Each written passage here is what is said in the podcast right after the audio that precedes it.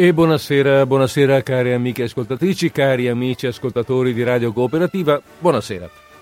Allora, oggi che giorno è? Oggi è martedì 11 febbraio 2020.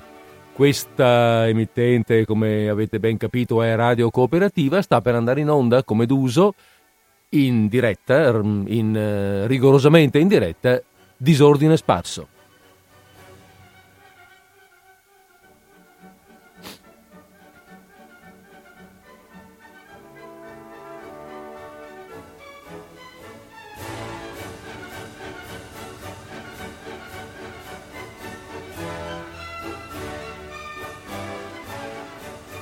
Bene, eccoci qua. Allora, eh, pronti a partire, pronti siamo e pronti siamo. Ehm, ehm, siamo, abbiamo detto appena adesso, rigorosamente in diretta. Io sono un po' raffreddato, ehm, per cui mi scuso un po' per la voce e anche se qualche volta farò delle brevi interruzioni per quelle per la necessità di uno sternuto, di un colpo di tosse, abbiate pazienza, così è. Ehm, d'altra parte, eh, questo è anche il rischio e, fra virgolette, il bello della diretta. Eh, allora, oggi siamo qui, abbiamo detto il, l'11 marzo, eh, sì, marzo, martedì 11 febbraio 2020 e cominciamo la nostra trasmissione. Mm, anche oggi, allora, ci teniamo compagnia per quest'ora e mezza con l'idea di una lettura, di un, di un tenerci appunto compagnia con dei racconti, con quello che è un po' il nostro eh, nostro, la nostra lettura più comune, più usuale, il nostro modo più mh, mm, appunto usuale per tenerci compagnia in, questo, in queste giornate di martedì con disordine sparso. Naturalmente bisogna trovare un autore per i racconti e noi non scherziamo mica, quando cerchiamo un autore lo cerchiamo di valore. Anche questa volta, dico anche perché una volta all'anno ci sono alcuni autori che mi piace tirare fuori una volta all'anno, perché ormai ci siamo affezionati, no? E questo è un autore che conoscete, che i miei 25 ascoltatori abituali, quelli che hanno più coraggio e costanza, conoscono, perché si tratta di Anton Chekhov. Allora, siccome, eh, siccome i miei 25 ascoltatori abituali Anton Chekhov lo conoscono, non starò qui a fare una lunga disquisizione sul personaggio, però due parole, come sempre, anche perché mica tutti, spero che questo, che questo martedì magari ce ne siano 26 o 27 di ascoltatori, per cui diciamo qualcosa per quegli altri e anche perché mica sempre si ricorda tutto ed è importante. È importante, secondo me, questo, questo penso di averlo già detto più di una volta, ma è così, è importante secondo me avere un'idea di chi ha scritto questa storia per sentirla un po' più propria, per capirla anche un po' meglio nell'animo, nell'animo stesso dell'autore. Allora, Anton Chekhov, ricordiamolo, beh, non occorre che dica che è russo, ma ormai l'ho già detto, per cui anche se non occorreva, l'ho detto. Anton Chekhov è nato nel 1860 ed è morto nel 1904, quindi all'età di 44 anni, è morto di tisi, di tubercolosi, malattia che all'epoca non era guaribile. Eh, Anton viene da una famiglia modesta. Mm, il nonno era addirittura mm, servo della gleba, quindi un contadino. Mm, eh, non che vivessero male, perlomeno non per, per, quanto riguarda i Chekhov, non che vivessero propriamente male, perché poi insomma in qualche maniera eh, il ragazzo poté studiare, ma sicuramente non era di, di, di famiglia benestante, tutt'altro, era di famiglia profondamente popolare e mh, mm, si trovò proprio nel, dire, nel, nel, mezzo del momento in cui eh, venne eh, abolita la servitù della gleba.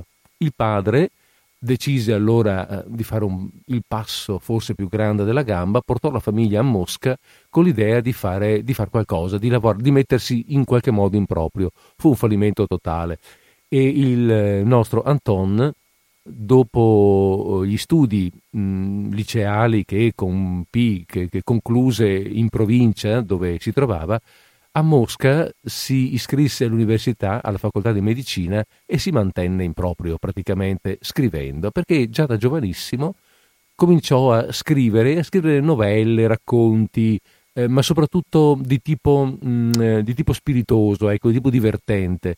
Novelle che ebbero molto successo, vennero pubblicate su alcune riviste moscovite e gli vennero pagate e con quello lui poté pagarsi gli studi e un pochino anche sostenere la famiglia che appunto viveva, eh, viveva un po' in difficoltà. Ecco, mh, mm, è medico, quindi, quindi si era iscritto a medicina e diventerà medico. Si era iscritto a medicina non per caso, non per fare il passo, come dire, eh, il passo sociale, ma per eh, guidato da un sentimento profondo, credeva in quella professione, credeva nella professione medica come, eh, la vedeva come una missione, diciamo, ecco. Eh, era uno, la vedeva come una missione perché riteneva che fosse dovere di chi aveva la possibilità di farlo di aiutare in qualche modo coloro che mh, queste possibilità non le avevano. Eh, è nato uomo del popolo e almeno come dire, almeno mm, nell'anima lo è rimasto fino, fino alla fine. Non è credente e, e, ha una grande fiducia nella scienza, per cui ecco che anche il collegamento con la medicina assume ancora una connotazione più precisa. Per lui la scienza è ehm, la, grande, eh, la grande avversaria delle condizioni arretrate in cui vive il popolo russo il popolo russo lo vede sofferente, schiacciato da, mm, schiacciato da soprattutto da una società eh, imperante, ma soprattutto anche dal, dalla durezza del, del, lavoro, dalla durezza delle condizioni sociali, dalla durezza delle condizioni economiche e crede che la scienza sia in grado, possa essere l'unica poss- possibilità per sollevare un po' il popolo dalle sue difficoltà. Infatti ora non ho mh, tirato fuori quel motto, lo dico frequentemente perché mi ha molto colpito, e dice che io ritengo ci sia più amore nell'elettricità e nel vapore che nel digiuno e non mi ricordo un'altra delle, delle virtù eh, indicate prevalentemente come virtù di tipo religioso. Cioè eh, credo nella scienza, sono, eh, dice, sono un positivista e penso che l'elettricità e il vapore, queste due nuove energie che si sono scoperte, di cui perlomeno si è scoperto l'utilizzo, siano, siano, molto, siano ehm, in grado di dare molto più aiuto di quanto non, non, non lo diano le altre, le altre virtù. Danno aiuto perché possono svolgere i lavori pesanti che prima sono quelli svolti dall'uomo. Non sarà mai definitivo, non ci sarà mai, secondo la visione eh, di, di Chekhov, non ci sarà mai un riscatto con, totale dell'uomo, sarà sempre schiacciato un po' dal lavoro, dalla necessità, ma almeno chi può e come si può cerchiamo di fare in modo che questo ehm, peso che il popolo porta sulle spalle sia almeno un po' più lieve. E questo compete anche a noi, noi, eh, noi scienziati, fra virgolette, fra cui ovviamente lui si mette, essendo un medico, uomo di scienza, che dobbiamo in qualche modo metterci a disposizione. Ehm, cioè lui sente eh, sostanzialmente questo bisogno di svolgere un'attività pratica, eh, una, un'attività sociale rivolta proprio ad alleviare le fatiche della vita eh, di chi ne ha maggiore bisogno. Ehm, ecco, il suo giudizio sulla capacità è, scusate, è sostanzialmente comunque pessimista e eh, il suo giudizio sulla società capitalista e borghese è molto severo, quando per esempio dice che la vita è costruita sulla mh, schiavitù che la società è costruita sulla schiavitù. Comunque non è un politico, ecco, non ha una visione politica, non ha la visione di un possibile riscatto attraverso la società, attraverso un cambio sociale, attraverso la politica. Eh, rimane profondamente pessimista. Però ecco, si prodiga nel suo lavoro, cioè eh, dice ciascuno dovrebbe e io per quanto mi riguarda lo faccio. Si prodiga, si mette a disposizione nell'attività pratica. Per esempio famosa è rimasta la sua ispezione alle, mh, mm, eh, alle terribili eh, carceri dell'isola di Sakhalin dove i detenuti vivevano abbandonati praticamente in una condizione di abbrutimento totale. Ne fece eh, una relazione che ehm, avrà poi un forte impatto, impatto, sociale. Ecco, la misura dal punto di vista mm, del, invece letteraria è quella del racconto. Romanzi eh, non ne scrive, scrive opere teatrali molto famose e scrive moltissimi, moltissimi racconti che lui stesso raccoglierà mh, mm, verso la fine della sua vita, breve comunque perché è morto a 44 anni, eh, lui stesso raccoglierà alla fine della sua vita e eh, metterà in ordine nel senso del sceglie quelli che vuole che vengano, che accetta che vengano stampati, che vengano raccolti, ne scarta una certa quantità. Sono, mi pare, 450 circa quelli che ha fatto stampare e dai quali prendiamo anche, anche i racconti che leggiamo oggi. Benissimo, ehm, basta. Allora, eh, quello che volevo dire come, come breve, sintetica rappresent- presentazione del, del, del, della persona l'ho detta e adesso potremo già passare alla lettura. E passiamo quindi alla lettura, ci mancherebbe altro. Il primo racconto che vi vado a leggere è eh, il, quello, diciamo, il racconto forte della giornata perché è più lungo, poi eventualmente ce ne sono degli altri che sono più brevi. Questo eh, racconto si intitola Gusev, è un nome. Gusev è il cognome del, di questo personaggio che è un po' il um, personaggio principale, il, il, il, protagonista di questa nostra storia, un, un povero protagonista. Si tratta di un racconto, di un racconto popolare, mh, mm, fortemente legato proprio all'anima popolare del suo autore, come dicevamo prima, no? che guarda i suoi personaggi, personaggi popolari appunto, guarda con, eh, con razionalità, certamente, dimostrando di conoscerne davvero mh, l'anima, la cultura. È uno che è vissuto in campagna, che ha studiato in campagna, che ha lavorato in campagna, che la campagna, il contadino, il musichi, lo conosce bene, il music anzi, lo conosce bene, eh, quindi ne conosce l'anima, la cultura e lo descrive anche con disincanto e profondo affetto e compassione, compassione. Vivo insieme a te la tua, la tua difficoltà. Cioè è partecipe sostanzialmente dentro la storia.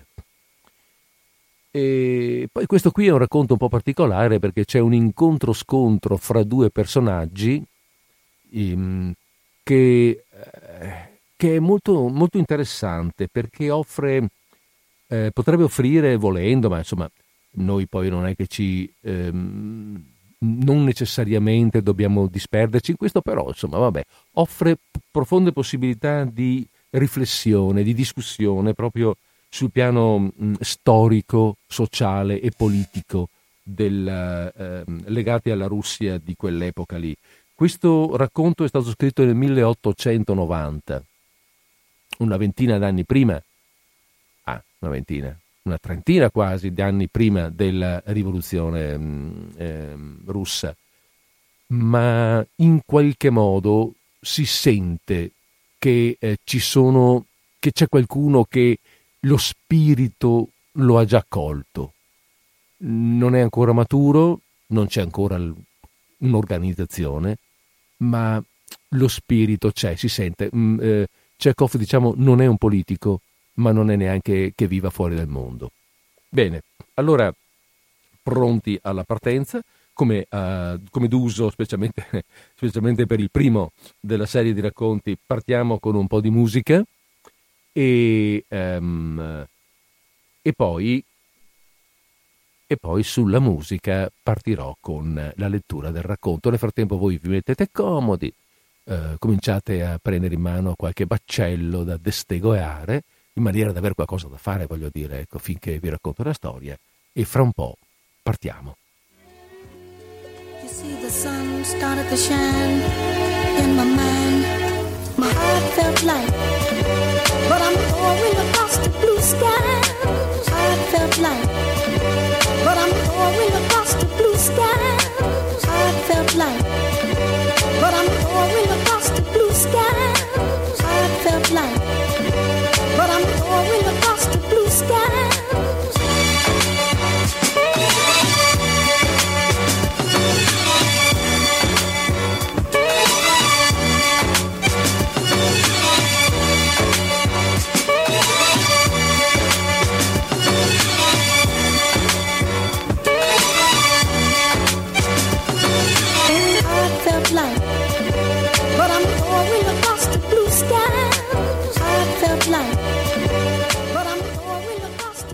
Uh, scusate, faccio anche una premessa. Il racconto non è lunghissimo, è di media lunghezza, però l'autore ha scelto di dividerlo in cinque, um, in cinque parti.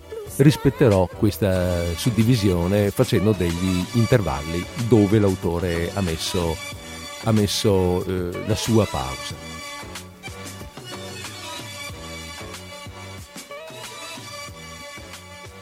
Di Anton Chekhov, Gusev. Si è già fatto scuro. Presto sarà notte. Gusev, soldato semplice in congedo illimitato, si solleva sulla sua cuccetta e dice a mezza voce: Mi senti, Pavel Ivanich? Un soldato a Suchan mi ha raccontato che il suo bastimento, durante la navigazione, investì un pesce così grande che sfondò la chiglia. L'uomo di condizione indefinita al quale si rivolge e che tutti nell'infermeria di bordo chiamavano Pavel Ivanich, tace come se non sentisse. E segue di nuovo il silenzio. Il vento infuria fra le attrezzature, l'elica batte, le onde fluttuano, le cuccette scricchiolano, ma l'orecchio già da tempo si è abituato a tutto questo e pare che all'intorno tutto dorma e taccia. Noia Quei tre malati, due soldati e un marinaio, che tutto il giorno hanno giocato a carte, già dormono e vaneggiano. Pare che cominci il beccheggio. La cuccetta di Gusev lentamente si innalza e si abbassa, come se respirasse. Una volta, due, tre. Qualche cosa ha picchiato sul pavimento risonando. Deve essere caduta una ciotola. Il vento ha strappato la catena dice Gusev, tendendo l'orecchio. Questa volta Pavel Ivanich tossisce e risponde irritato. Per te, ora è una nave che investe un pesce, ora è il vento che ha strappato la catena. Il vento è una fiera, forse, da strappare una catena? Così dice la gente battezzata. E la gente battezzata è ignorante come te. Che cosa non dicono? Bisogna avere una testa sulle spalle e ragionare. Uomo senza cervello.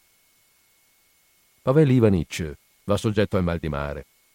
Quando beccheggia, egli di solito si adira e si esaspera per la minima sciocchezza. Ma di adirarsi, secondo Gusev, non è proprio il caso. Che cosa c'è di strano o di straordinario, per esempio, nel pesce o nel vento che rompe la catena? Mettiamo che il pesce abbia la grandezza di una montagna e che la sua schiena sia dura come quella di uno storione. Così pure, mettiamo che là, ai confini del mondo, si innalzino delle grosse muraglie di pietra e che a queste muraglie siano incatenati i venti cattivi. Se essi non avessero rotto la catena, perché mai si agiterebbero così per tutto il mare come indemoniati, urlando come dei cani? E se non sono incatenati, dove si nascondono durante la bonaccia? Gusev pensa a lungo ai pesci grandi come montagne e alle grosse catene arrugginite. Poi lo prende la noia e comincia a pensare al paese natio, dove ora ritorna dopo cinque anni di servizio nell'estremo oriente. Si figura un enorme stagno ricoperto di neve. Su una sponda dello stagno c'è una fabbrica di porcellana color mattone, con un'alta ciminiera e delle nuvole di fumo nero sull'altra c'è il villaggio. Dal cortile, il quinto, a cominciare dal limite estremo, esce in slitta il fratello Alexiei. Dietro di lui siedono il figlioletto Vanka, con i grandi stivali di feltro, e la figlioletta Akulka, pure con gli stivali di feltro. Alexiei ha bevuto, Vanka ride, ma non si vede la faccia di Akulka, che si è tutta imbacuccata. Purché i bambini non gelino, pensa Gussev, Manda loro, Signore, egli mormora, intelletto e ragione, perché onorino i loro genitori, ma non siano più intelligenti del padre e della madre. Qui ci vogliono delle suole nuove, vaneggia con voce di basso il marinaio malato. Sì, sì. I pensieri di Gussev si spezzano e al posto dello stagno di punto in bianco compare una grossa testa di bue senza occhi e il cavallo e la slitta non vanno più avanti, ma si aggirano nel fumo nero. Egli tuttavia è contento di aver veduto i suoi parenti. La gioia gli serra il respiro, dei brividi gli corrono pel corpo e gli tremano le dita. Dio ci ha permesso di rivederci, delira, ma subito apre gli occhi e cerca nelle tenebre l'acqua. Beve e si corica. E la slitta corre di nuovo, poi ricompaiono la testa di bue senza occhi, il fumo, le nuvole. E così fino all'alba.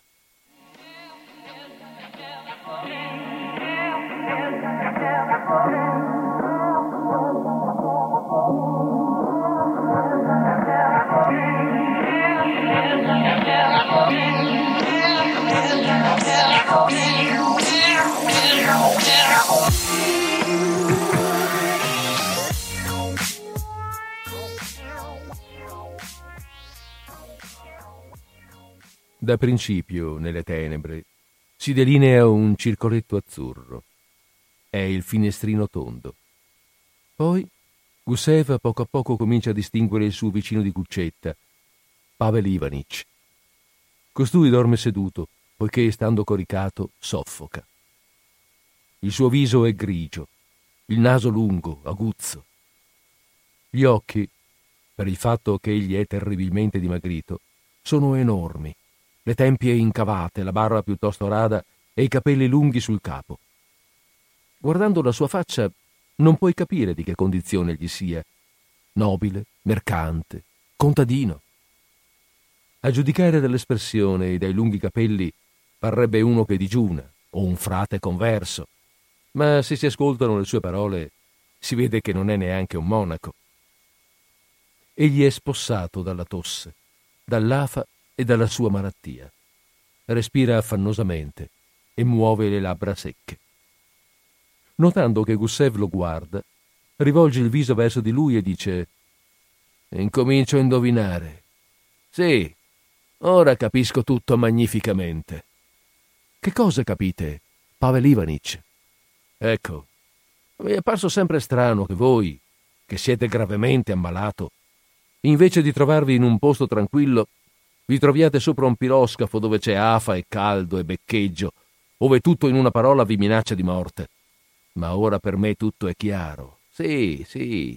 I vostri dottori vi hanno imbarcato sul piroscafo per sbarazzarsi di voi. Erano seccati di occuparsi di voi, di bestie. Denari non ne pagate, date loro da fare e con la vostra morte rovinate i loro calcoli. Dunque siete delle bestie. E liberarsi di voi non è difficile. Per questo è necessario soltanto, in primo luogo, non avere né coscienza né sentimento di umanità, e in secondo luogo, ingannare il comando del piroscafo. Del primo punto si può anche non tenere conto. A questo riguardo noi siamo degli artisti. E il secondo riesce sempre con un po' di pratica. In una folla di 400 soldati e marinai sani, cinque malati non danno nell'occhio.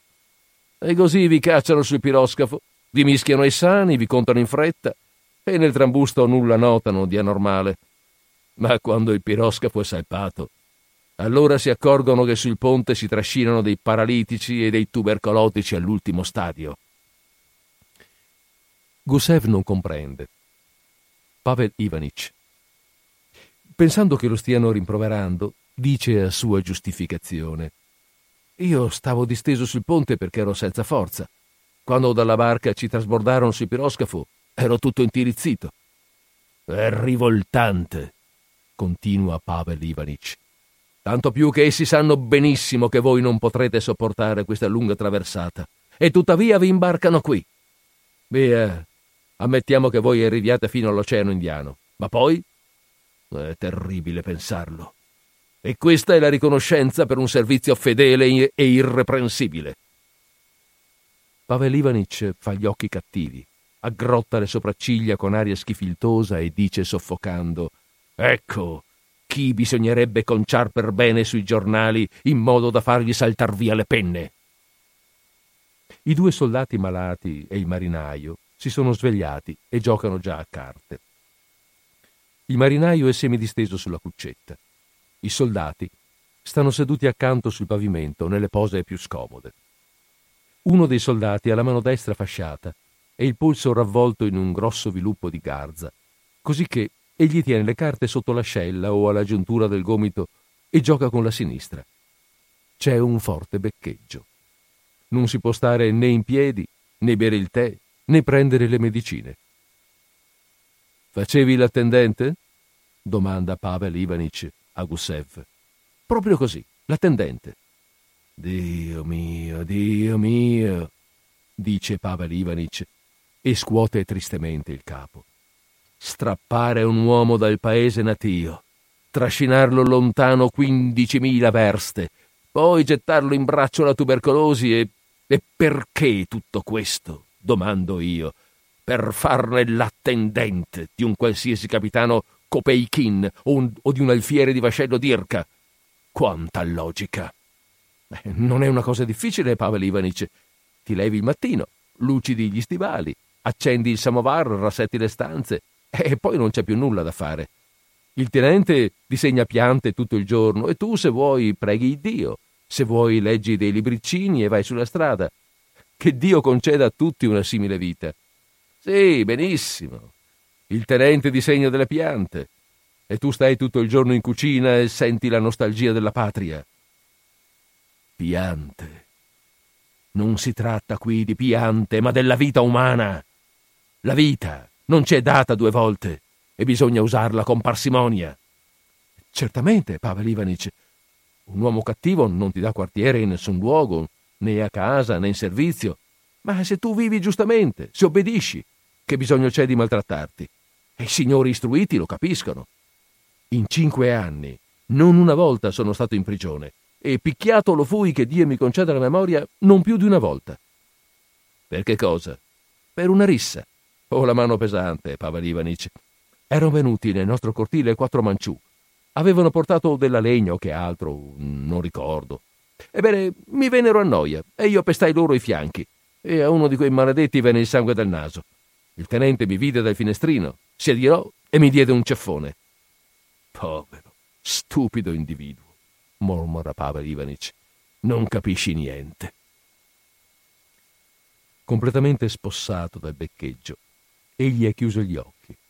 La sua testa ora si getta all'indietro, ora si abbassa sul petto. Più volte prova a coricarsi, ma non ci riesce. Si sente soffocare. E perché hai picchiato i quattro manciù? domanda dopo un po'. Così. Erano venuti nel cortile e io li ho picchiati. Segue un silenzio. I giocatori, per un paio d'ore, giocano con furia e bestemmiando. Ma il beccheggio li stanca. Essi gettano le carte e si coricano. Di nuovo Gussev si figura il grande stagno, la fabbrica, il villaggio. Di nuovo corre la slitta.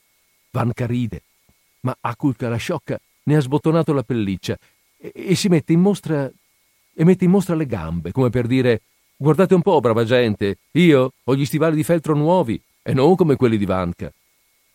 Eh, ha già passato i sei annetti, ma non ha ancora giudizio, vaneggia Gussev. Invece di mostrare le gambe, Porta un po' da bere allo, ziet- allo zietto soldato. Ti regalerò delle caramelle. Ecco Andron, con un fucile a pietra sulla spalla, che porta una lepre uccisa. E dietro di lui viene il decapito ebreo Isaicic e gli offre di cambiare la lepre con un pezzo di sapone. Ecco la vitellina nera nell'andito. Ecco Domna, che cuce una camicia e piange per chissà cosa. Ed ecco di nuovo la testa di bue senza occhi e il fumo nero Qualcuno in alto grida forte. Accorrono diversi marinai. Sembra che trascinino sul ponte qualche cosa di enorme o che sia scoppiato qualcosa. Accorrono di nuovo. Non sarà accaduta una disgrazia. Gusev alza la testa, tende l'orecchio e vede che i due soldati e il marinaio giocano di nuovo alle carte. Pavel Ivanic sta seduto e muove spesso le labbra. Si soffoca. Manca la forza di respirare, si, avgro- si ha voglia di bere e l'acqua è calda e ripugnante. Il beccheggio non accenna a diminuire. A un tratto, a uno dei soldati che giocano le carte capita qualche cosa di strano. Egli chiama cuori i quadri, si imbroglia nel conto e lascia cadere le carte. Poi sorride con aria spaventata ed ebete e gira gli occhi su tutti i presenti. Vengo subito, fratelli, dice, coricandosi sul pavimento. Tutti sono perplessi. Lo chiamano, ma egli non risponde. Stepan, ti senti male forse, eh? Domanda l'altro soldato con la mano fasciata. Forse sa da chiamare il prete, eh? Su, Stepan, bevi dell'acqua, dice il marinaio. Su, fratellino, bevi. Via, via, che gli sta picchiando la ciotola sui denti, si dire Gussef. Non vedi, non vedi forse, testa di fantoccio? Che cosa? Che cosa? contraffà Gussef. Non respira più. È morto. Eccoti che cosa. Che razza di gente senza cervello, signore Dio.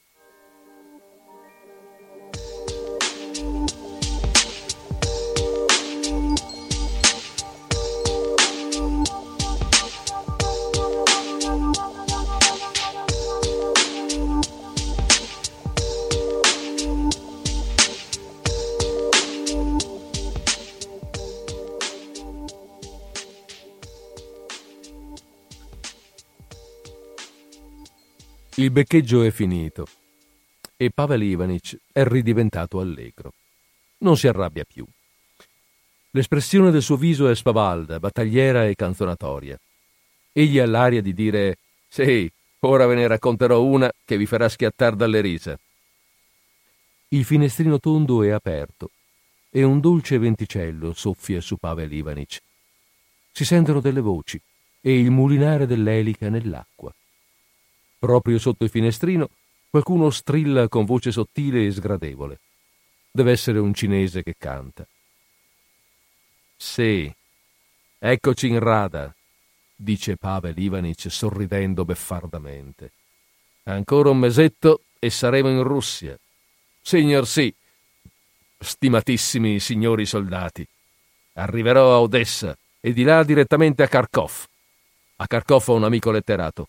Andrò da lui e gli dirò: Via, fratello, lascia per un po' di tempo i tuoi odiosi soggetti sugli amori delle donne e le bellezze della natura e metti in piazza la sudiceria a due gambe.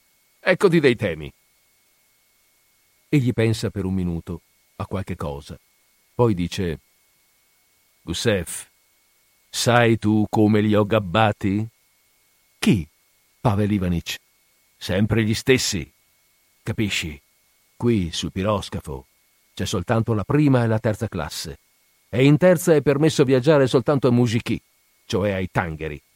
Ma se tu hai la finanziera e assomigli sia pure lontanamente a un barin o a un borghese, devi viaggiare in prima. Picchia pure, ma sborsa 500 rubli. Perché, domando io, avete stabilito una norma simile? Volete forse rialzare con questo il prestigio degli intellettuali russi? Per nulla non vi lasciamo andare in terza semplicemente perché in terza classe non può viaggiare una persona per bene, è troppo sudicio e indecente. Ah sì? Vi ringrazio di tanta sollecitudine verso la gente per bene, ma in ogni caso, sudicio o pulito che sia, 500 rubli io non li ho. Non ho rubato all'erario, non ho sfruttato gli indigenti, non ho fatto del contrabbando, non ho fatto morire nessuno sotto le verghe. E perciò giudicate, ho io il diritto di installarmi in prima classe e a maggior ragione di ritenermi un membro della intelligenza. Ma ah, con la logica non li prendi. Mi toccò ricorrere all'inganno. Indossai una palandrana, calzai dei grandi stivali, misi su un ceffo da servo ubriaco e andai alla gente. Dammi, gli dico, vostra nobiltà, un biglietto. Ma voi di che condizione siete? domanda il marinaio del clero. Mio padre fu un onesto pope, disse sempre la verità in faccia ai grandi del mondo e per questo molto soffrì. Pavel Ivanich si è stancato a parlare ed ansima, ma tuttavia prosegue. Sì, io dico sempre la verità in faccia. Non ho paura di nessuno né di niente. A questo riguardo, la differenza fra me e voi è immensa. Voi siete uomini ignoranti, ciechi e oppressi, voi non vedete nulla e quello che vedete non lo capite. Vi si dice che il vento ha rotto la catena e che siete delle bestie, e voi ci credete. E, chi ha, e a chi vi picchia sul collo baciate la mano. Un qualsiasi animale in pelliccia di zibetto vi deruba e poi vi scaraventa una moneta, una moneta da 15 copecche di mancia e voi favorite, padrone, la vostra manina. Siete dei paria, dei miserabili. Io sono tutt'altro. Io vivo da uomo cosciente, vedo tutto come l'aquila o l'avvoltoio quando volano sopra la terra e tutto comprendo. Io sono la protesta incarnata. Vedo l'arbitrio, protesto. Vedo un bigotto, un ipocrita, protesto. Vedo un porco trionfante, protesto. E io sono invincibile. Nessuna inquisizione spagnola può costringermi a tacere. Sì, mi si tagli la lingua, protesterò con la mimica, mi si muri in un sotterraneo, griderò di là in modo tale da farmi sentire a una versta di distanza, oppure mi lascerò morire di fame, perché il peso che grava sulla loro nera coscienza aumenti di un pud. Mi si uccida, comparirò come ombra. Tutti i miei conoscenti mi dicono siete un uomo insopportabile, Pavel Ivanic. Sono orgoglioso di tale reputazione. Ho prestato servizio all'estremo oriente per tre anni, ma ho lasciato un ricordo per cento anni. Ho litigato con tutti. Gli amici mi scrivono dalla Russia non venire. Ma ecco che io me ne torno al loro dispetto. Ecco, questa è la vita come io la intendo. Questa si può chiamare vita. Gusev non ascolta e guarda dal finestrino. Sull'acqua trasparente di un color turchese tenero, tutta inondata da un sole accecante, ardente, si dondola una barca. In essa dei cinesi nudi stanno dritti in piedi e tendono verso l'alto delle gabbie con dei canarini, gridando Canta, canta! Contro la barca ha urtato un'altra barca. È passata una lancia a vapore. Ed ecco ancora una barca. Vi sta seduto un grosso cinese che mangia il riso con delle bacchette. L'acqua ondeggia pigramente e pigramente volano sopra di essi i bianchi gabbiani. Ecco, questo grassone lo si, potrebbe, lo si potrebbe picchiare sul collo, pensa Gusev, guardando il grasso cinese con uno sbadiglio. Egli sonnecchia e gli pare che tutta la natura sonnecchi. Il tempo corre rapido. Impercettibilmente passa il giorno e impercettibilmente calano le tenebre. Il piroscafo non è più fermo al suo posto, ma va oltre, chissà dove.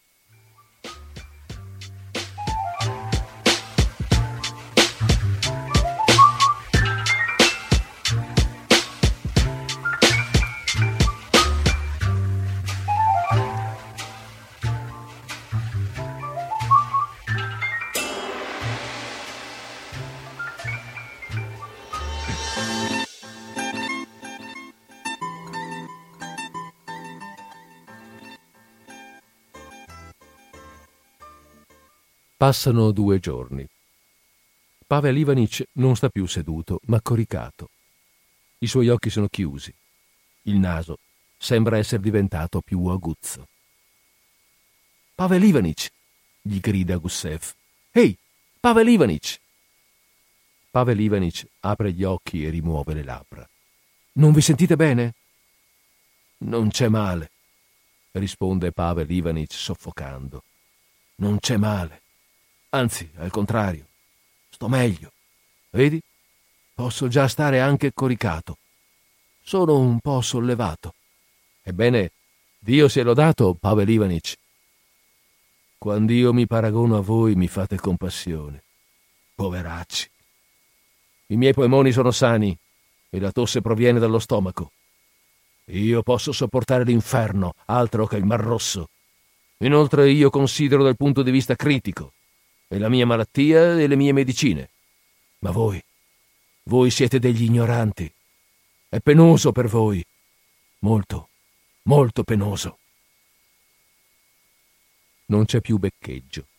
Tutto è quieto, ma c'è afa e caldo, come in un bagno. Non soltanto parlare, ma anche ascoltare è faticoso. Gusev si abbraccia le ginocchia, vi posa sopra la testa e pensa al paese natio. Dio mio, Che delizia con tanta afa pensare alla neve e al freddo. Si va in slitta. Ad un tratto i cavalli si spaventano di qualche cosa e prendono la mano. Senza badare né alla strada né ai fossati né ai burroni, essi corrono come indemoniati per tutto il villaggio, attraverso lo stagno, lungo la fabbrica, poi per i campi. Ferma! gridano a squarciagora gli operai della fabbrica ai passanti. Ferma! Ma perché fermare?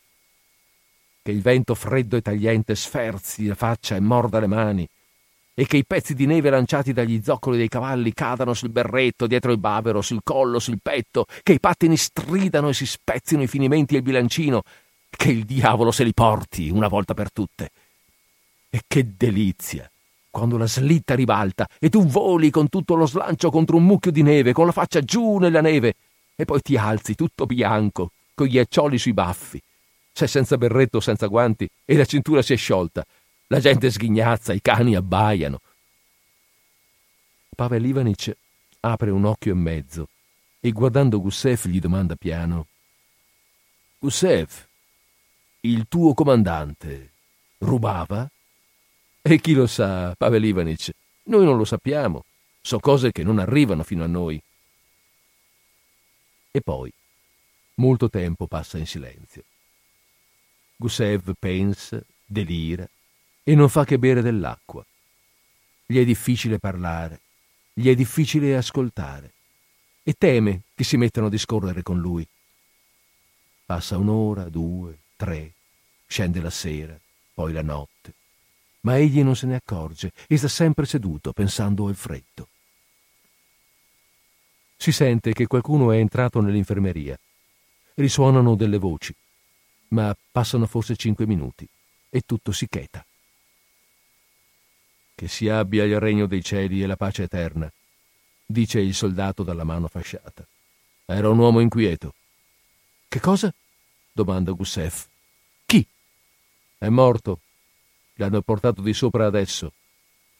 Va bene, che farci? borbotta Gussef sbadigliando. Il regno dei cieli a lui. Che ne pensi, Gusev? domanda, dopo un po' di silenzio, il soldato con la fasciatura. Andrà nel regno dei cieli o no? Di chi parli? Di Pavel Ivanic. Sì, ci andrà. A lungo ha sofferto. E poi c'è anche questo, che è di famiglia ecclesiastica, e i popi hanno molti parenti. Pregheranno per lui. Il soldato della fasciatura si siede sulla guccetta di Gussef e dice a mezza voce. Anche tu, Gusev, non sei destinato a vivere in questo mondo. Tu non arriverai in Russia. Lo ha forse detto il dottore? O il Felscher? domanda Gusev. Non è che qualcuno l'abbia detto, ma lo si vede. Un uomo che deve morire presto lo si vede subito. Tu non mangi, non bevi, sei dimagrito, fai paura a guardarti. È la tubercolosi, insomma. Io te lo dico non per allarmarti, ma perché tu possa, se lo vuoi, comunicarti e ricevere l'estrema unzione. E se hai dei danari, potresti darli all'ufficiale anziano. Non ho scritto a casa, sospira Gusev. Morrò e non lo sapranno. Lo sapranno, dice con voce di basso il marinaio malato. Quando morrai qui lo scriveranno sul giornale di bordo. A Odessa ne daranno un estratto al comandante militare e quello lo manderà al tuo comune o dove bisogna. Gusev si sente angosciato per questa conversazione e comincia a tormentarlo un desiderio indefinito. Beve dell'acqua, non è quello. Si trascina verso il finestrino e respira l'aria ardente e umida. Non è quello. Si sforza di pensare al paese natio, al freddo. Non è quello. Finalmente gli pare che se rimarrà anche solo un minuto all'infermeria, soffocherà di sicuro. Mi sento male, fratelli, dice. Voglio andare di sopra. Conducetemi sopra, per amor di Cristo. Sta bene, annuisce il soldato con la fasciatura. Tu da solo non ci arriveresti, ma ti ci porterò io. Attaccati al mio collo. Gusev si attacca al collo del soldato. Questi lo circonda col braccio valido e lo porta di sopra. Sul ponte dormono l'uno accanto all'altro i soldati inviati in congedo illimitato e i marinai. Ce ne sono tanti che è difficile avanzare. Mettiti giù, dice il soldato con la fasciatura. Vieni dietro di me piano piano e tieniti alla camicia. È buio. Non vi sono lumi sul ponte, né sugli alberi, né all'intorno, sul mare. Sulla prua, immobile come una statua, sta la sentinella e pare che dorma. Sembra che il piroscafo sia abbandonato a se stesso e vada dove vuole. Ora getteranno in mare Pavel Ivanic, dice il soldato con la fasciatura. Lo mettono in un sacco e giù, nell'acqua. Eh sì, l'uso è questo. È meglio riposare in patria, nella terra. Almeno verrà la madre sulla tomba a piangere. Si sa. C'è odore di letame e di fieno. A testa bassa, presso il bordo, stanno dei buoi. Uno, due, tre, otto capi. Ed ecco anche un cavallino. Gusev allunga la mano per accarezzarlo, ma esso scuote la testa, mostra i denti e vuol morderlo alla manica. Maledetto! borbotta Gusev irritato. Tutti e due, lui e il soldato, penetrano pian piano a prua, poi si fermano presso il bordo e in silenzio guardano ora in su, ora in giù. In alto il cielo profondo, le stelle limpide, quiete e silenzio, punto per punto come a casa, nel villaggio. In basso invece buio e tumulto. Non si sa perché rumoreggiano le alte onde. Qualunque sia l'onda che si guarda, ognuna cerca di innalzarsi al di sopra di tutte e ne preme e spinge un'altra. Su di essa, con fragore, luccicando con la sua cresta bianca, se ne precipita una terza, ugualmente feroce e mostruosa. Il mare non conosce discernimento né compassione. Se il piroscafo fosse un po' più piccolo e non costruito in ferro massiccio, le onde lo sfascerebbero senza alcuna pietà e inghiottirebbero gli uomini senza distinguere fra santi e peccatori. Anche il piroscafo ha un'aria stupita e crudele. Questo mostro nasuto si lancia in avanti e taglia nel suo cammino milioni di onde. Esso non teme le tenebre, né il vento, né lo spazio, né la solitudine, si infischia di tutto. E se l'oceano avesse i suoi uomini, li schiaccerebbe anche lui, come un mostro, senza distinguere fra santi e peccatori. Dove siamo adesso? domanda Gussef. Non lo so, forse nell'oceano. Non si vede terra. E dove mai? Dicono che la vedremo solo fra sette giorni. I due soldati guardano la spuma bianca scintillante di fosforescenze. Stanno silenziosi e pensano. Per primo rompe il silenzio Gussef. Non c'è niente di spaventoso qui, dice. Provi soltanto un senso di oppressione, come se si trovassi in una foresta buia o se mettiamo calassero ora nell'acqua un canotto e l'ufficiale mi ordinasse di andare per cento verste sul mare a pescare, beh, ci andrei. O, o diciamo, se cadesse ora in mare un cristiano, mi butterei giù per salvarlo. Un tedesco o un manciù non starei lì a salvarlo, ma un cristiano sì. Non ti fa paura morire? Sì, mi fa paura. Mi dispiace per i miei beni. Ho un fratello a casa, sai, che è un inquieto. È un beone. Batte la moglie senza motivo, non rispetta i genitori. Ah, senza di me andrà tutto in rovina. E il padre e la vecchia, vedi, andranno mendicando. Però, fratello, le gambe non mi reggono e qui si soffoca. Andiamo a dormire.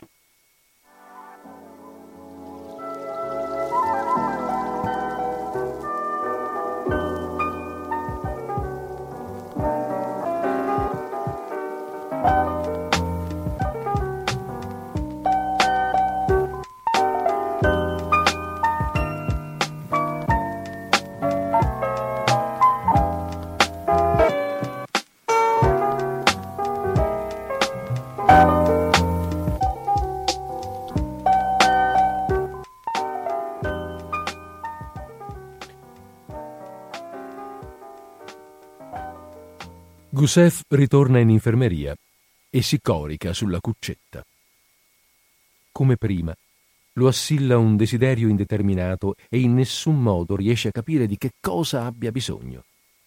Il suo petto è oppresso, la testa gli rintrona, la bocca è così secca che gli è difficile rigirare la lingua.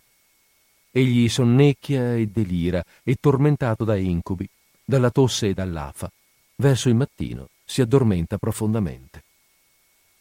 Sogna che in caserma hanno appena sfornato il pane ed egli si ficca nel forno e si fa i massaggi con uno scopetto di betulla. Dorme per due giorni e al terzo scendono due marinai e lo portano fuori dall'infermeria. Lo cuciono dentro una tela da vele e perché diventi più pesante gli mettono insieme due sbarre di ferro. Cucito nella tela da vele egli assomiglia a una carota o a un ravanello, largo alla testa e stretto ai piedi. Al tramonto del sole lo portano fuori sul ponte e lo mettono su una tavola. Un capo della tavola poggia sul bordo, l'altro su una cassa messa sopra uno sgabello. All'intorno stanno in piedi i soldati che vanno in congedo illimitato e l'equipaggio a capo scoperto. Benedetto il Dio nostro, comincia il cappellano, ora e sempre nei secoli dei secoli. Amen, cantano tre marinai. I soldati che vanno in congedo e i marinai si segnano e gettano occhiate dalle parti delle onde. Strano che un uomo sia cucito in una tela da vele e stia per volare nelle onde. Possibile che questo possa capitare a chiunque. Il capitano sparge su Gussef della terra e si inchina. Si canta gli requiem. L'ufficiale di quarto solleva l'estremità della tavola. Gussef ne scivola giù, vola a capofitto, poi capitombola nell'aria e giù, nell'acqua. La spuma lo ricopre e per un attimo sembra avvolto nei merletti, ma quest'attimo passa ed egli scompare nelle onde. Va a fondo rapidamente. Ci arriverà dicono che l'acqua sia profonda quattro verste. Dopo aver percorso un otto o dieci sageni, comincia a procedere sempre più adagio, si, si dondola ritmicamente, come se riflettesse, e, trasportato dalla corrente, avanza più rapido di lato che in basso. Ma ecco che nel suo incontro, nel suo cammino incontra uno sciame di pesciolini che si chiamano piloti. Vedendo un corpo nero, essi si arrestano come inchiodati e di colpo tutti si voltano e scompaiono. In meno di un minuto essi si avventano di nuovo, rapidi come frecce su Gusev, e si mettono a tagliare l'acqua a zig-zag davanti a lui. Dopo di ciò compare un altro corpo nero. È un pesce cane. Con aria dignitosa e svogliata, come se non si accorgesse di Gusev, naviga sotto di lui che gli discende sulla schiena poi si volta a pancia all'aria, si crogiola nell'acqua tiepida e diafana e pigramente apre le fauci con due file di denti. I piloti sono in estasi. Essi si sono fermati e stanno a guardare quel che sta per succedere.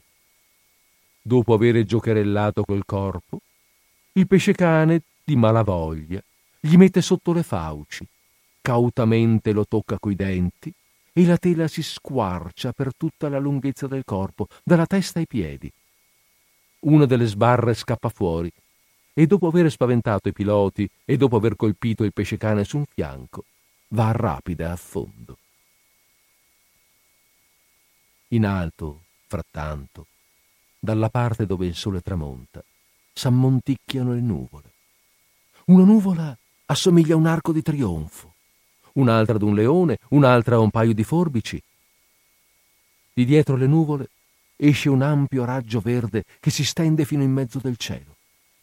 Dopo un po', accanto a questo, se ne allunga uno violetto, accanto a questo uno dorato, poi uno roseo. Il cielo diventa di un lilla tenero. Guardando questo magnifico e incantevole cielo, l'oceano dapprima si incupisce ma ben presto acquista anch'esso dei toni carezzevoli, gioiosi, appassionati, cui nella lingua umana è difficile anche dare un nome.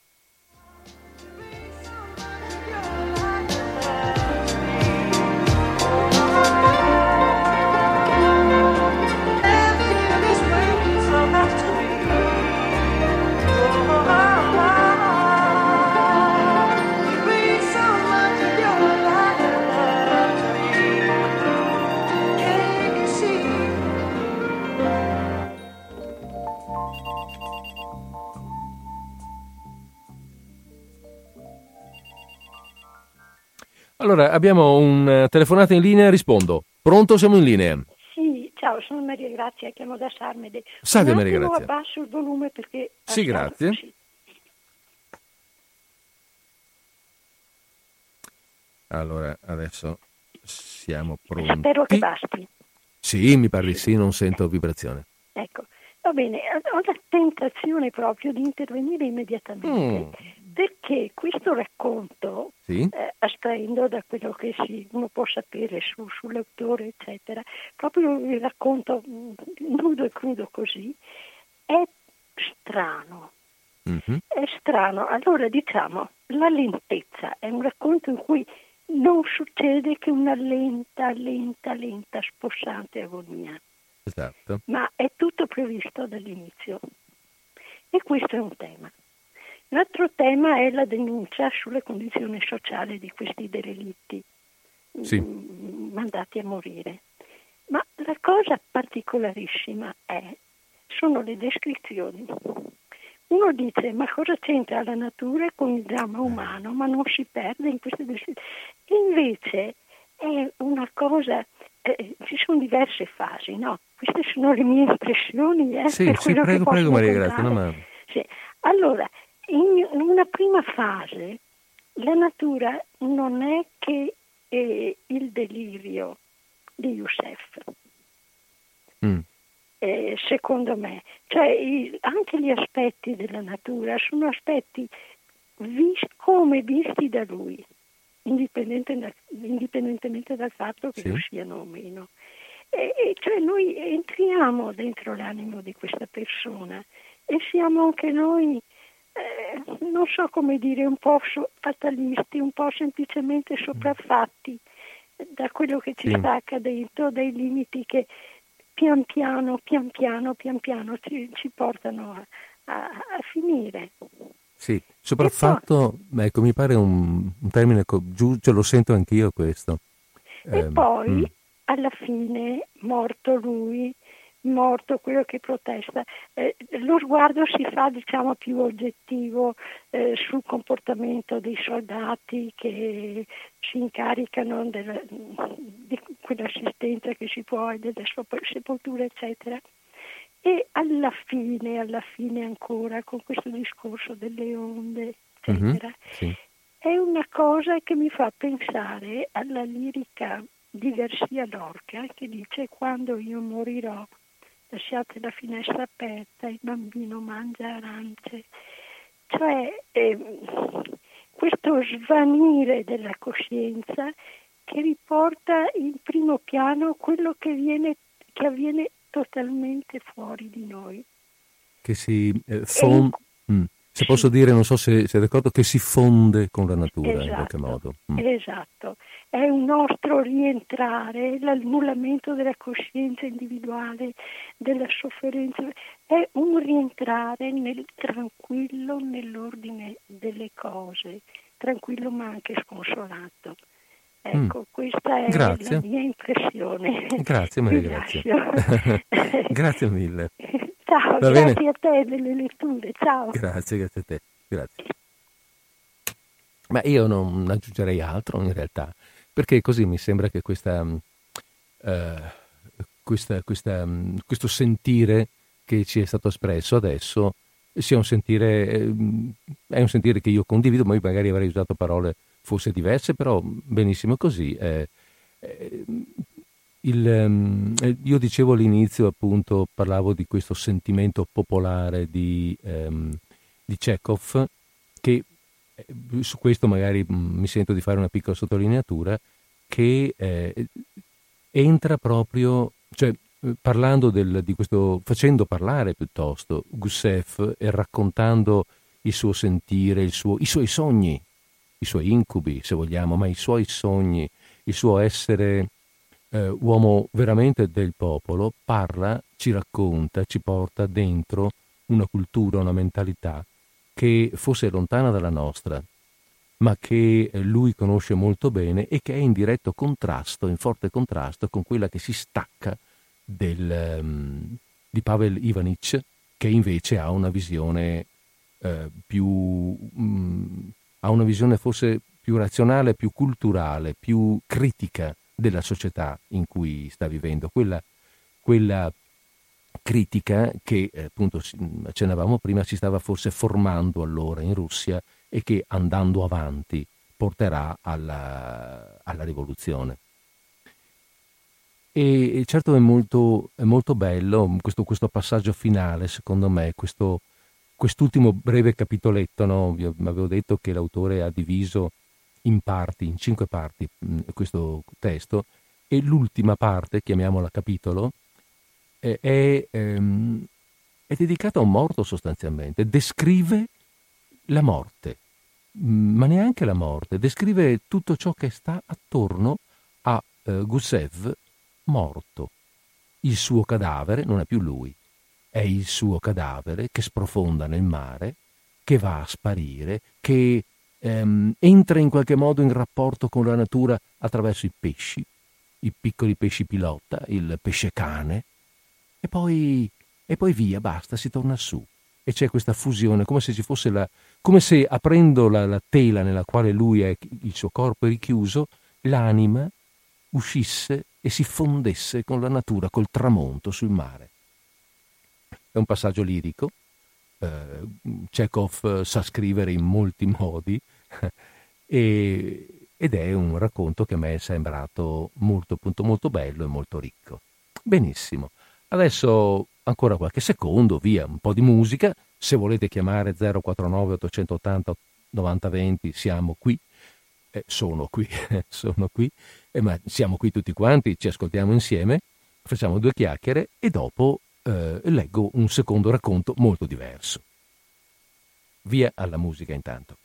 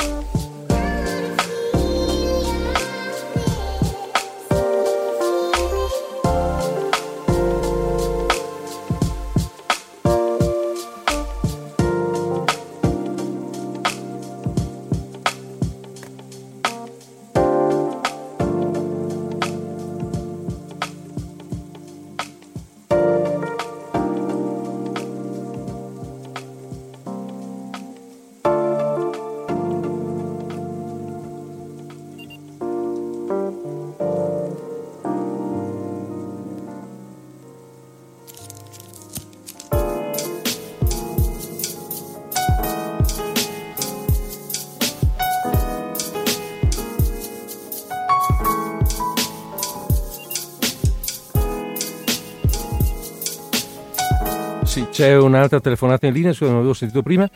Pronti, pronti siamo in linea. Pronto, ciao Federico, Daniela da Follina. Ciao Daniela.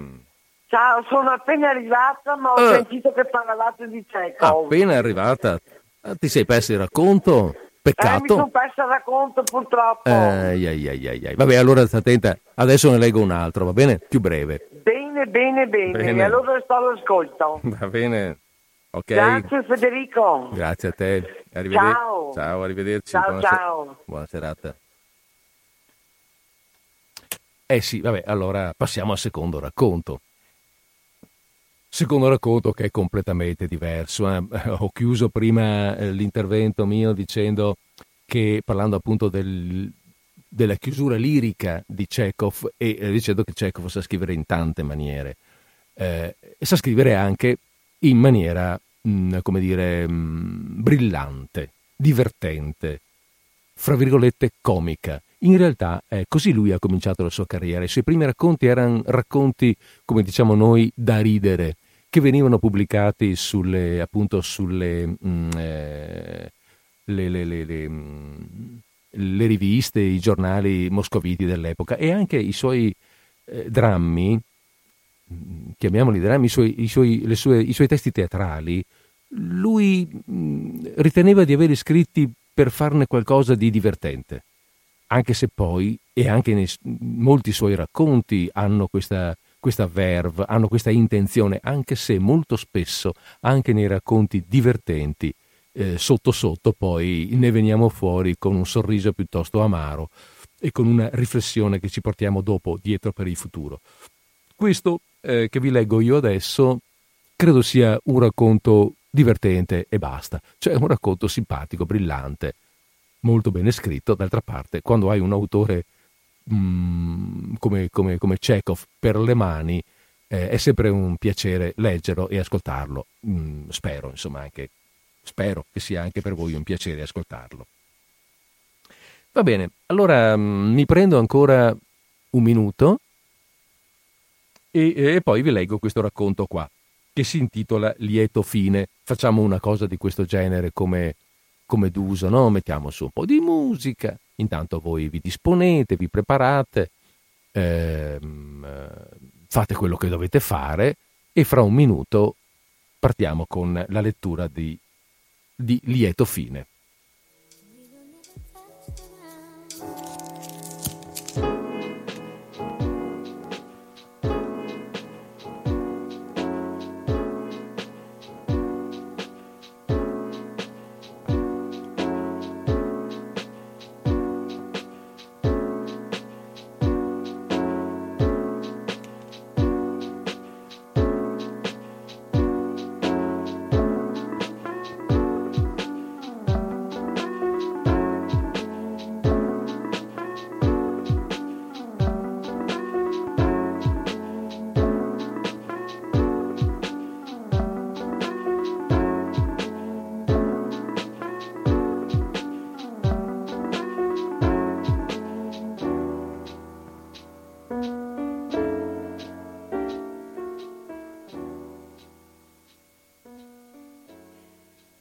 Lieto fine.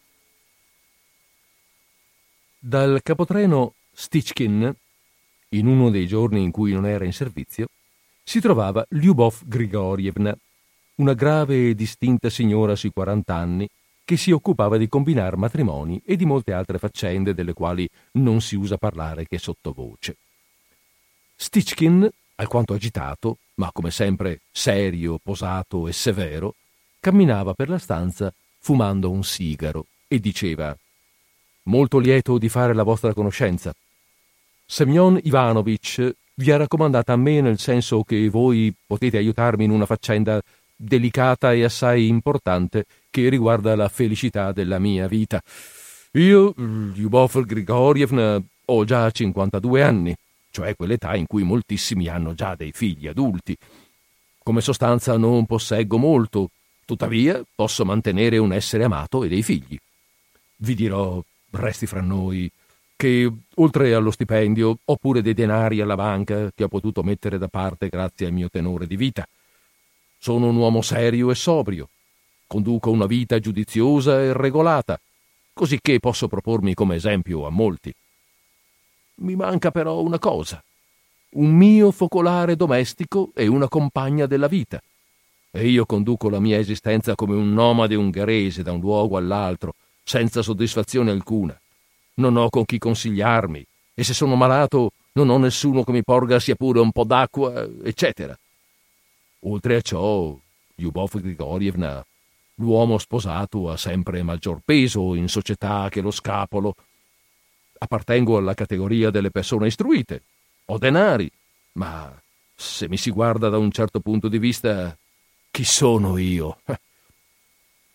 Un vecchio scapolo è la stessa cosa di un prete cattolico. E perciò avrei un gran desiderio di legarmi con vincoli di Meneo, cioè di contrarre un legittimo matrimonio con una persona che ne fosse degna. È una bella cosa, sospirò la mediatrice di matrimoni. Io sono un uomo solitario e in questa città non conosco nessuno. Dove andrò E a chi mi rivolgerò se per me sono tutti sconosciuti?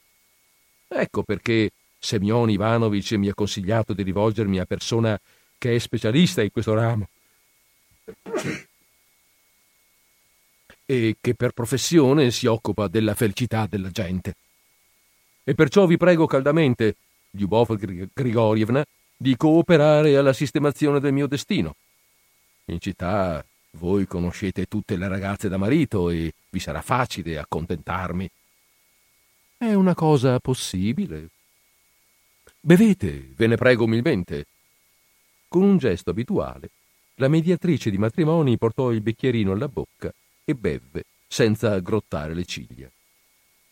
È possibile, ripeté. E che fidanzata vi occorre, Nicolai Nicolaic? A me?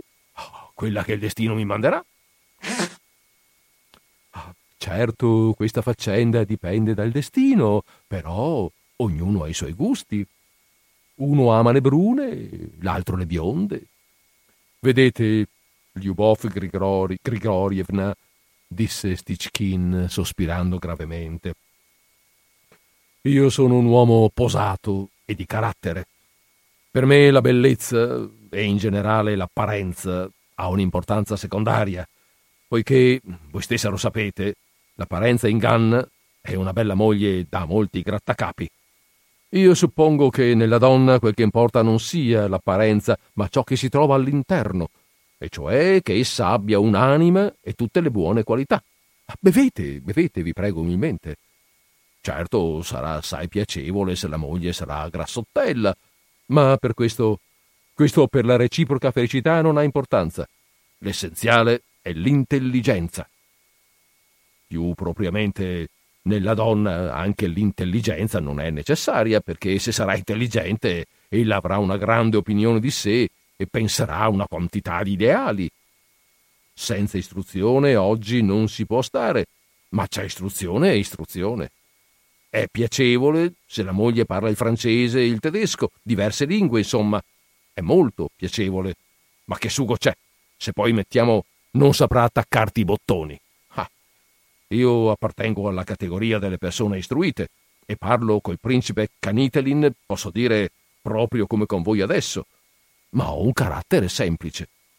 Mi occorre una ragazza piuttosto semplice.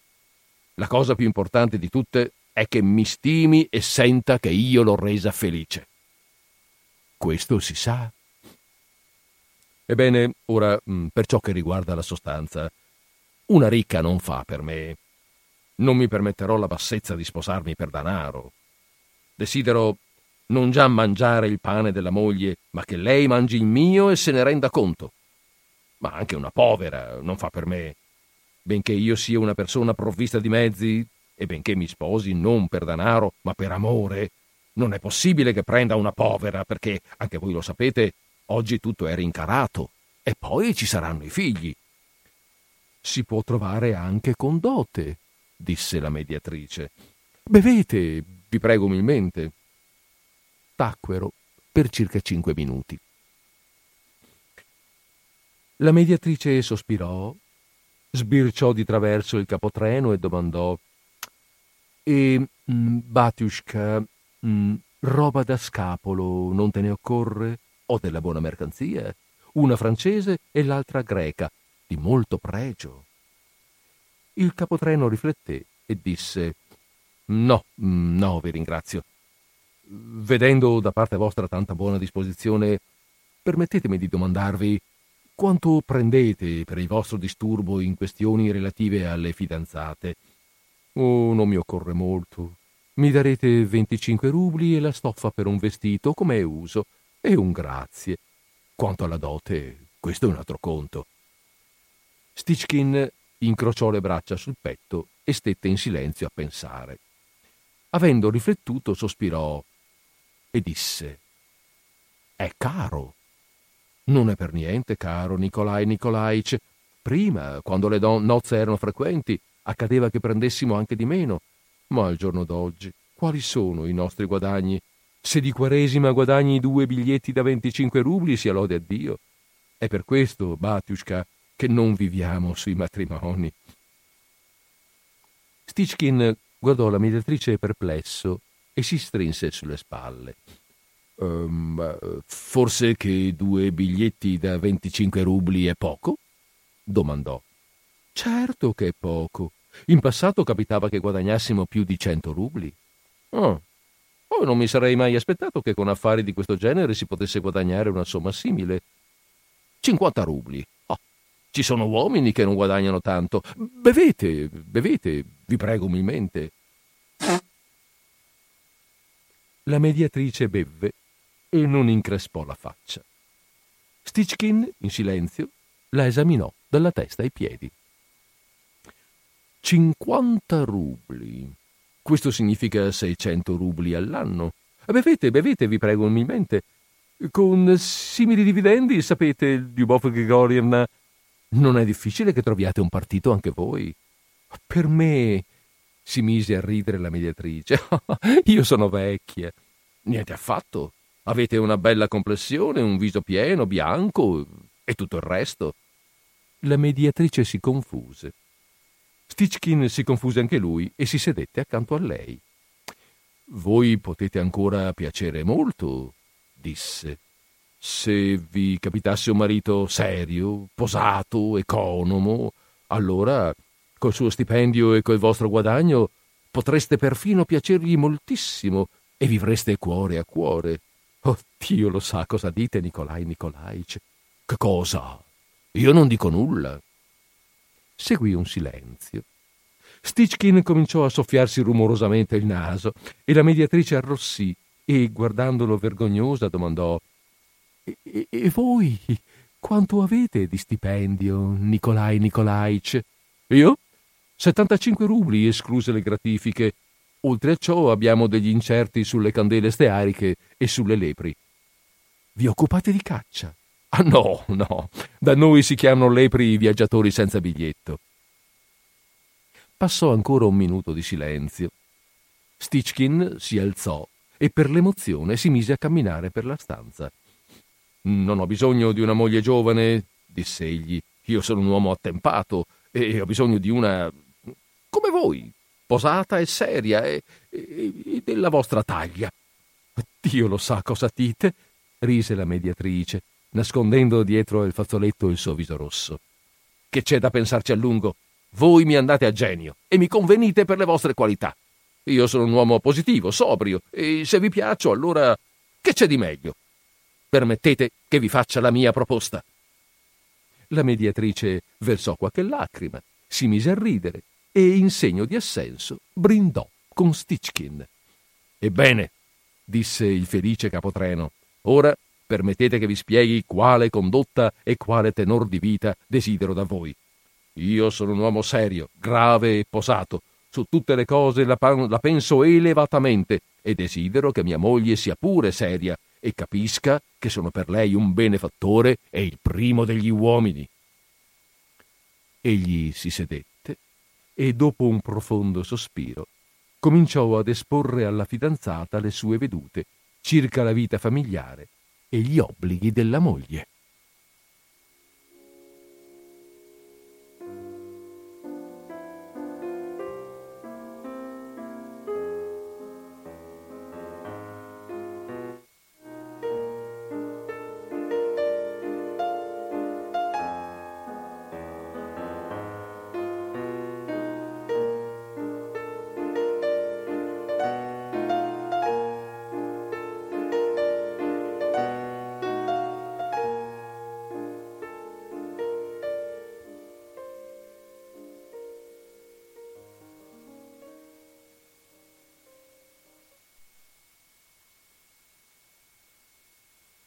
Abbiamo una telefonata in linea. Pronto, siamo in linea. Sì, ciao Federico, sono Agnese. Ciao, ciao Agnese. simpaticissimo. Ah, ecco, vedi. eh, senso pratico. Molto, esatto, molto, molto pratici tutti e due. Eh, non, non, abbiamo la, le figure, le foto, ma, ma possiamo, esatto, esatto, possiamo anche proprio anche, vederli questi due personaggi. Sì, sì, perché sennò qua abbiamo già tutto pro pronto, per cui la nostra fantasia no, esatto, non ne facciamo esatto. più niente, la, la, mandiamo in dimentica, è meglio così. eh, tanto ti ringrazio, eh. ma adesso qua non bisognerebbe chiamare per dopo che eh. ci viene da ridere. no, no, no, ma va bene, no. ci mancherebbe altro. Almeno, sì, questo, eh, questo è quello che può suscitare, insomma, no, certo. hilarità, insomma, non è che si e, possa... ed, è, ed è anche, come dire, mh, mm, mi fa piacere no, rilevare come sia... Hai sentito il primo racconto? Non ho ah. sentito ah. tutta la trasmissione, ecco, tutta quanta, perché... però dopo recupero di notte. Beh, vabbè, vabbè. No, ma no, ma volevo solo far rilevare come i sì. due racconti fossero assolutamente diversi, diversi. come stile, mm-hmm. come, eh, per far sentire che, per notare come questo autore abbia una, un'ampiezza di, di, di ritmi, e, di toni. Mi dici per di... cortesia l'autore perché... Ah, Chekhov. Chekhov. Ah, ecco. Sì. Eh, Anton Chekhov. Poi, è una, anche è... l'altra trasmissione mm. mi sono persa l'autore perché ho sentito, ho perso il primo pezzetto che ho ascoltato di notte. Ah. Eh, fortunatamente l'hanno messo in onda in orari un po' diversi ho dal capito. solito. E però ho perso il primo pezzetto come avevo perso nella puntata. E non so esattamente. E avevi fatto l'ultimo racconto più corto e mm. i primi due settimana scorsa, però non, non mi ricordo l'autore. Beh, la settimana scorsa avevo letto dei racconti di Maupassant. Ah, Henri de Maupassant. Poi, però non so eh, se... Oh, qui c'è stato un piccolo problema tecnico, non so se riusciremo a mandarlo. Ah beh no, no, vabbè no, ma in, è già andato anche in... È già andato anche in, in replica, vero? Eh, quale? Quello della settimana scorsa? Sì. Sì, è andato ah beh, allora va bene, sì, dai, di notte, poi va il sabato sì, sì, sì, e sì, poi sì, l'ho sentito una mattina, credo. Ho capito. Perché eh, a me fa piacere quando non riesco a dormire, eh, mi fa un po' tirare mattina, ecco. Mm. E quindi ci sono delle cose che magari eh, le hai già sentite o non sono sì, così sì, importanti. Uh, o tipo musica che non è adatta a noi, invece queste cose qui eh, o, o, dor, o riprendi so, o prendi sonno oppure ascolti le, eh, insomma certo. è comunque un tempo tiene compagnia, tiene compagnia, va bene, mi fa piacere, eh beh. Sicuramente. Eh, io bene. ti ringrazio e poi ehm, anche alla Daniela volevo dire, Daniela se hai perso qualcosa, sai che sabato mezzogiorno c'è, la notte per chi non dorme, chi dorme sì. meglio però insomma. Meglio dormire, potendo te, meglio dormire. Sì. E poi ringrazio la, la, Maria Grazia che è uscita oggi da sì. Vittorio Vento, anzi esatto, da Sarmede. Eh. Mm. Sì, bellissimo, anzi ancora più in su, eh. è un bellissimo, abita su un bellissimo posto. Eh, sì. eh, ha ristrutturato una, un asilo, ah. qualcosa, insomma è bellissimo il posto. E, e, volevo dire, se una volta viene fuori a leggere qualcosa, lei legge in dialetto, poi suo marito ha scritto anche mm-hmm, libri così, mm-hmm. e legge delle cose in dialetto che sono di una, il dialetto proprio di, tipo del, Trevigiano, dell'autore lì, de, de, cos'è il tuo autore che hai detto ancora, quello di Zanzotto? Di ecco sì, mm. quel dialetto lì così. Eh sì. è, Sinistra Piave, insomma. Sì, sì, sì. e lei lo legge in una maniera che solo, solo loro possono leggere, eh beh, certo. dire così proprio. Per cui una volta se viene fuori a leggere qualcosa, penso insomma negli spazi, eh, volentieri. Bene. Mm-hmm. Ecco, ti, così Va ti bene. ringrazio anche per quella volta di Zanzotto perché non riesco, ascolto ma non riesco mai a, a intervenire, Mm. per cui faccio una cosa cumulativa, ecco, Va bene, cumulativa. Ti ringrazio. Grazie Agnese. Ciao, grazie. ciao, ciao. Arrivederci, buona serata. Ciao. Beh, è anche vero, a proposito delle lingue, che eh, ogni lingua, ogni dialetto, noi li chiamiamo dialetti, insomma io... ehm, sì, il dialetto la c'è, c'è un po' di confusione ed è anche difficile capirci bene, poi dobbiamo un po' intenderci no? sul come, sul- sul- sulle, ehm, come dire, sulle definizioni, ma cosa chiamare dialetto, cosa chiamare lingua eh, non, è così, non è così facile, non è così agevole, non è, credo, non è definibile da vocabolario, o meglio, Il vocabolario è bene che ci sia e che definisca, in maniera che almeno quando si dice una parola si sa cosa si intende dire in quell'occasione. Però poi vi sono sfumature che sfuggono alla capacità e alla possibilità del vocabolario. Eh, vi sono tante lingue, secondo me, e mh, tante lingue che poi magari fanno nascere attorno alcuni, alcune, alcune dialettalità, però mm, però molte, molte, parlate eh, sono delle vere e proprie lingue che si tramandano, che, si, che hanno una, un, una, grande età, che, che, sono cambiate nel tempo e che sono le nostre, che rappresentano veramente la nostra, cioè la cultura di ciascuno. E non dobbiamo vergognarcene, eh, qualcuno magari potrebbe anche, ma non è proprio il caso e non dobbiamo neanche però, ehm, come dire, chiuderci dentro, perché chiuderci dentro vuol dire anche chiudersi dentro una propria stretta cultura e impedirsi, impedirci di avere uno sguardo eh, verso, verso l'esterno. Le lingue devono essere apprezzate tutte, secondo me, eh, perché come apprezzate tutte, studiate, capite e approfondite tutte, accettate perlomeno tutte, debbano essere le culture. Va bene, dai, eh, abbiamo detto queste cose, abbiamo, questi, abbiamo letto questi racconti di Chekhov, che scrive in russo, invece il russo purtroppo non possiamo proprio leggerlo, ma abbiamo le nostre brave traduzioni e credo che siano queste, mi sembrano delle buone traduzioni perché rendono bene il concetto, le sentiamo, le sentiamo filare, funzionare, stanno dentro, come dire, anche mh, ciò che raccontano non tutto si scrive nello stesso modo. Eh, se parlo, se voglio raccontare qualcosa di serio, uso anche delle forme. Eh, c'è una telefonata, però sono già le dic- ah, dico, eh, abbiamo solo un minuto, eh, quindi per piacere dobbiamo essere rapidi. Pronto? Siamo in linea. Ciao. Ciao. Sono Enrichi, volevo solo ringraziarti perché io pur avendo il libro con tutte le novelle eh, di Cecco, eh. queste due non le conoscevo. Beh, so, eh. 450 perché, sono, eh. eh. appunto, quello è il problema, non le ho certo lette tutte. E appunto la differenza enorme che c'è tra le due, non sembra neanche lo stesso autore. Infatti. È pazzesco, è pazzesco. È, è un uomo è eccezionale. Un vabbè, vabbè, ti ringrazio ancora, ciao. Grazie, ciao, grazie ciao. a te Enrico, grazie, arrivederci. Sì, scusate la eh, questo, questo impegno, questo, come dire, eh, questa richiesta di, di rapidità, ma eh, mi è stata un po' obbligatoria perché siamo ormai in chiusura. In effetti mi resta ora soltanto il tempo per salutarvi, per cui vi saluto, tiro il fiato, vi saluto, vi do eh, una, mm, vi saluto, vi auguro una buona conclusione di giornata, una buona conclusione di settimana, vi do appuntamento a martedì prossimo, non so ancora cosa faremo, ma, ma insomma ci conosciamo ormai, spero che eh, troveremo il modo per stare bene in compagnia anche martedì prossimo.